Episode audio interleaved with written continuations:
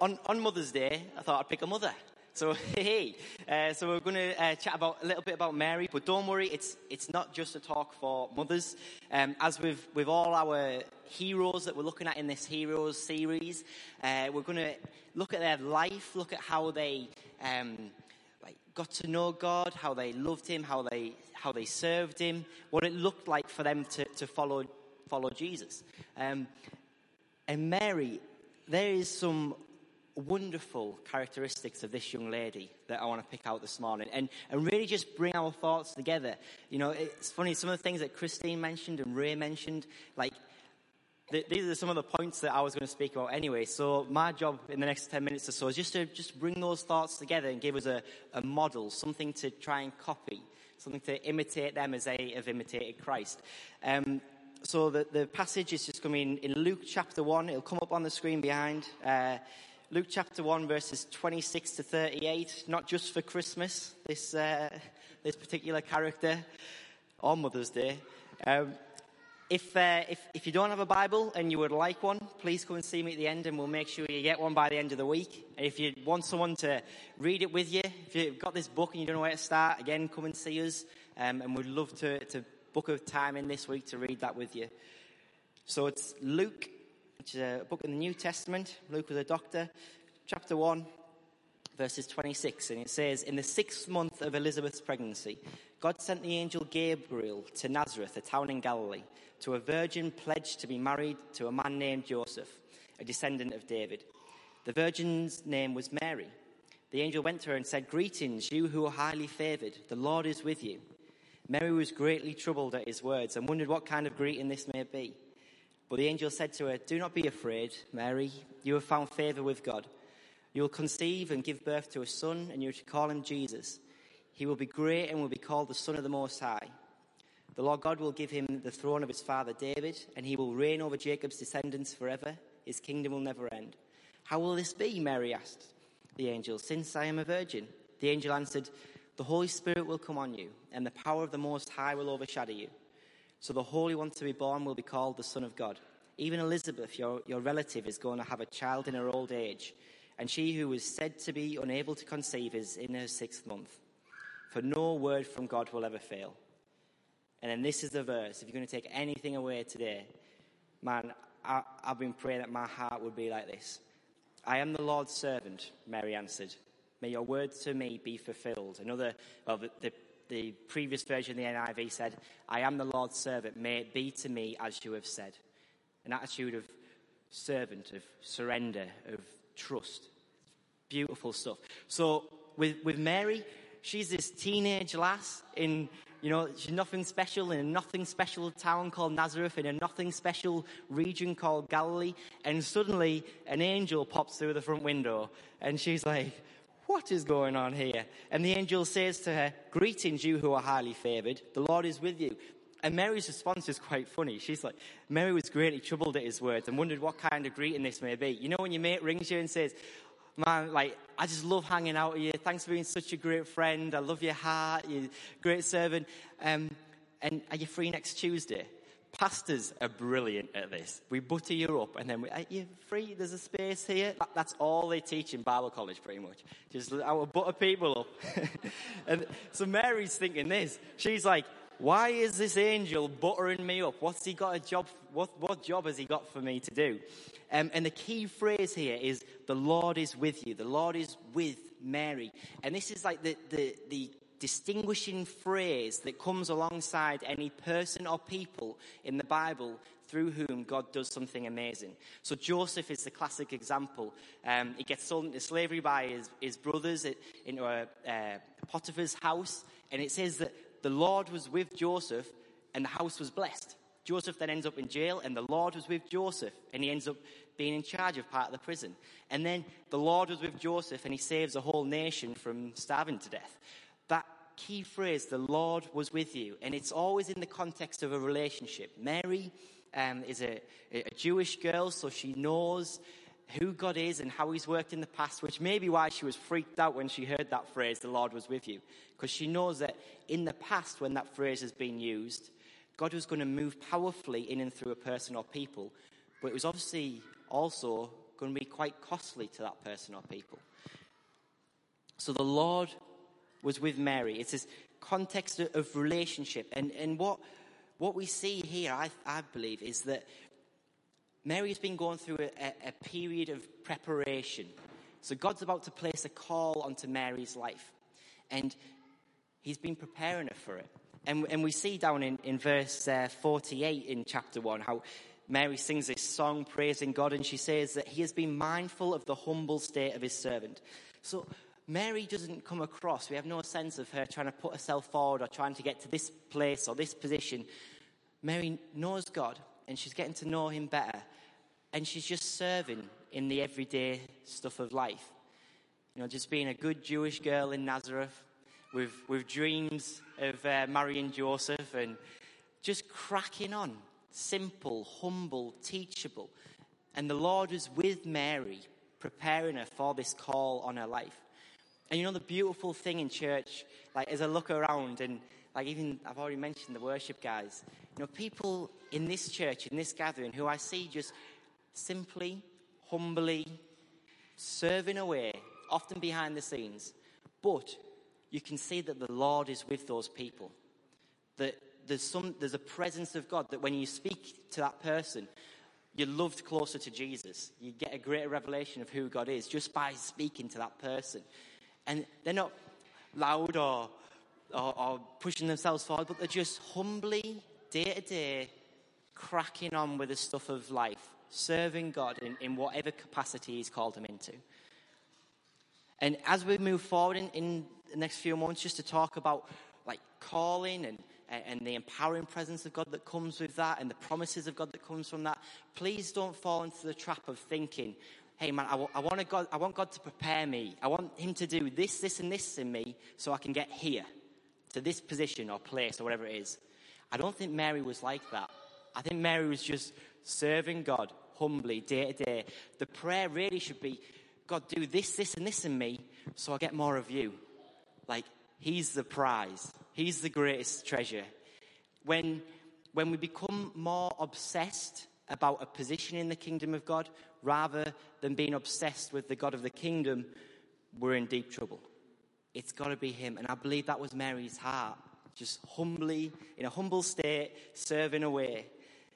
And God was preparing her for this call that you will conceive and give birth to a son, and you give him in the name of Jesus. He will be great and will be called the Son of the Most High. The Lord God will give him the throne of his father David, and he will reign over Jacob's descendants forever, and his kingdom will never end. Now, Mary has some questions about the biology of all this, obviously, and she is, How will this be? Mary asks the angel, I'm a virgin. And then comes the power. So there's been the preparation, there's been the call, and here comes the power because what the call on Mary's life is humanly impossible.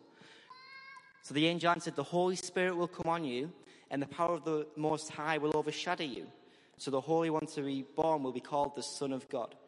So Mary's being called into the humanly impossible. And as God prepares us and then calls us, He's going to call us into stuff which is humanly impossible, but then not just leave us there. He's going to empower us by the, by the power of the Holy Spirit to gift us and anoint us into that fresh and new calling, whatever that may be. So Mary was prepared, she was called, the power of God is promised to her. The Holy Spirit is going to come upon her. And this is where it links in with what Christine was saying about the, the testimony being such a powerful thing. Uh, Angel Gabriel uses this very principle and gives Mary a testimony that it's, God's already done this once, so he can do it again. She, uh, Gabriel says, Even Elizabeth, your relative, is going to have a child in her old age, and she who was said to have been unable to conceive is now in her sixth month. You see it? That's the same principle that we're talking about that the angel Gabriel used with Mary. Mary obviously very confused, shocked, not quite sure how this is all going to play out. Gabriel gives, him, gives Mary a testimony. Hey, God's already done it before. God's already done it once.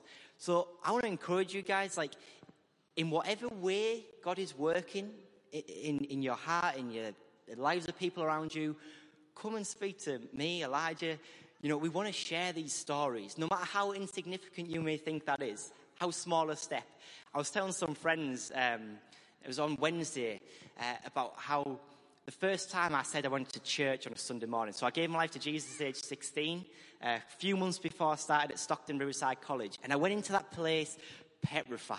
Like, man, people are, you know, I've gone from being this lad who plays football, captain the team, to I'm going to church, man. Like, what's, what's this going to do? Um, and I remember the first time it was in a, a, physics class, and the lads sat next to me said, Hey, Matty, what did you do on a weekend? And I'd been challenged that Sunday about sharing that I go to church. And I went, uh, I played football, went around my dad's house, went to church on Sunday, and then played football again. And he's like, you, you go to church? I was like, oh, you heard me. you heard me. But, you know, like, that was a Holy Spirit empowered moment. I can remember feeling the presence of God and His empowering work in my heart as, as strongly as when I've felt it later on in the years when I've been praying for healing for someone. Like, no matter how small a step you may feel it be, if that's the next step that God's calling you into and He's empowering you for that, we want to celebrate that because it's a victory. And then, and then as you share that story, in, hey, you know, in, in work uh, last week, I shared that I went to church on Sunday. Then someone else in the congregation might be like, hey, I'm gonna, I'm gonna give that a go. So, so your new, your new normal is encouraging others to reach that new normal. Do you see the power of testimony there? And also, an interesting little thing. Okay, so it's a thing of uh, now we've heard that testimony, we believe that God can do it again. But we can do it, we have a God who can do immeasurably more than all we can ask or imagine. So I've seen addicts set free by the power of prayer. I've seen families give their life to Jesus. I can imagine that now. What's that? What's that testimony that I can't even imagine yet? Like a whole whole estate coming to Jesus, whole of Teesside. Yes, please, Lord. So Mary was prepared. She was uh, called. She was empowered by the Holy Spirit, and then there was a promise. For no word from God will ever fail, is what Gabriel finishes his, his sentence with, his paragraph with to Mary. And I believe that Mary believed this stuff. Look what Elizabeth says uh, about Mary. She says, Blessed is she who has believed that the Lord would fulfill his promises to her. You know what the saddest thing I see in church sometimes, and in, even in my own life, like God's been preparing this person. They haven't been pushing themselves forward, but they've just been serving away humbly and they're, they're teachable and they're loving and they're kind and they're just going about it. And you can see God is with them, preparing them. They're starting to sense a call on their life. And, and you know, they're praying into it and they're, and they're receiving the power of the Holy Spirit. And they're maybe even receiving words and encouragements like, yeah, this is what God's calling me into. And then there's, but there's, when, the, when it comes to the crunch, there's, there's one lie, or there's something that someone spoke over them, or there's some sin from the past that makes them go, I don't think I can do that. I don't think I can step into that calling that God's placed in my life. Guys, no word from God will ever fail. When God says you're loved, you are loved without a doubt. When God says the slate is wiped clean, it's wiped clean. When He says He has plans for your life, He has plans for your life. Like every single one of you who, who's a believer today, and if you get to the end of this talk with still breath in your lungs, God's got a part for you to play in the kingdom. If He didn't, He would have called you home. There's a part for every single one of us to play. And don't worry too much, really, about getting to this position or that or doing this or that. Start off saying, Lord, I'm your servant.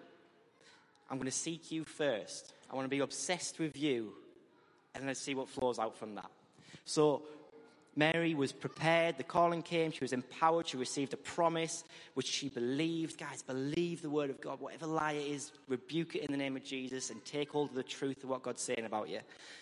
And then there was the posture. And this is the posture that I'm praying for in my own heart and where I pray that for us as a church we would be that I am the Lord's servant. Mary answered, May your word to me be fulfilled. I am the Lord's servant. May it be to me as you have said, a, a posture of humility, of trust, of, of absolute surrender. Because often, well, I, I, got this as I read through this passage again, you know, Christmas passage, and we often jump from Mary getting this call into Christmas cards and pigs and blanket. You know, we often jump from Mary getting this call into, hey, Joe, we're going to be on the Christmas cards every year, and every year kids around the country are going to put on little tea towels, and the Mary's going to drop Jesus, but I'll try not to do that. And we miss the significance and the cost that was going to be involved. Like Mary's a teenage lass, dreams of marrying her husband, you know, 2.5 kids, a house in the country, maybe by the Sea of Galilee somewhere, it'd be beautiful. And in a moment, she's going to be gossiped about. And she's going to be isolated in a community. And things are going to be not quite the way that she had in her head. But her posture is, I am the Lord's servant. May it be to me as you have said. So Mary was prepared, just that, that humble seeking after God, serving Him in the everyday stuff of life. And then came the call, then came the empowering presence of God. And then came the promise, and the posture in all of this is, I am the Lord's servant. What a, what a hero for us. Shall we pray? Father, thank you so much for the, the examples that you give us throughout Scripture. Um, you know, we could have we could have called this series the Muppets because there were mostly Muppets, all of them. Um, but they they sought after you and they believed the words that you spoke over them and the promises that you gave them.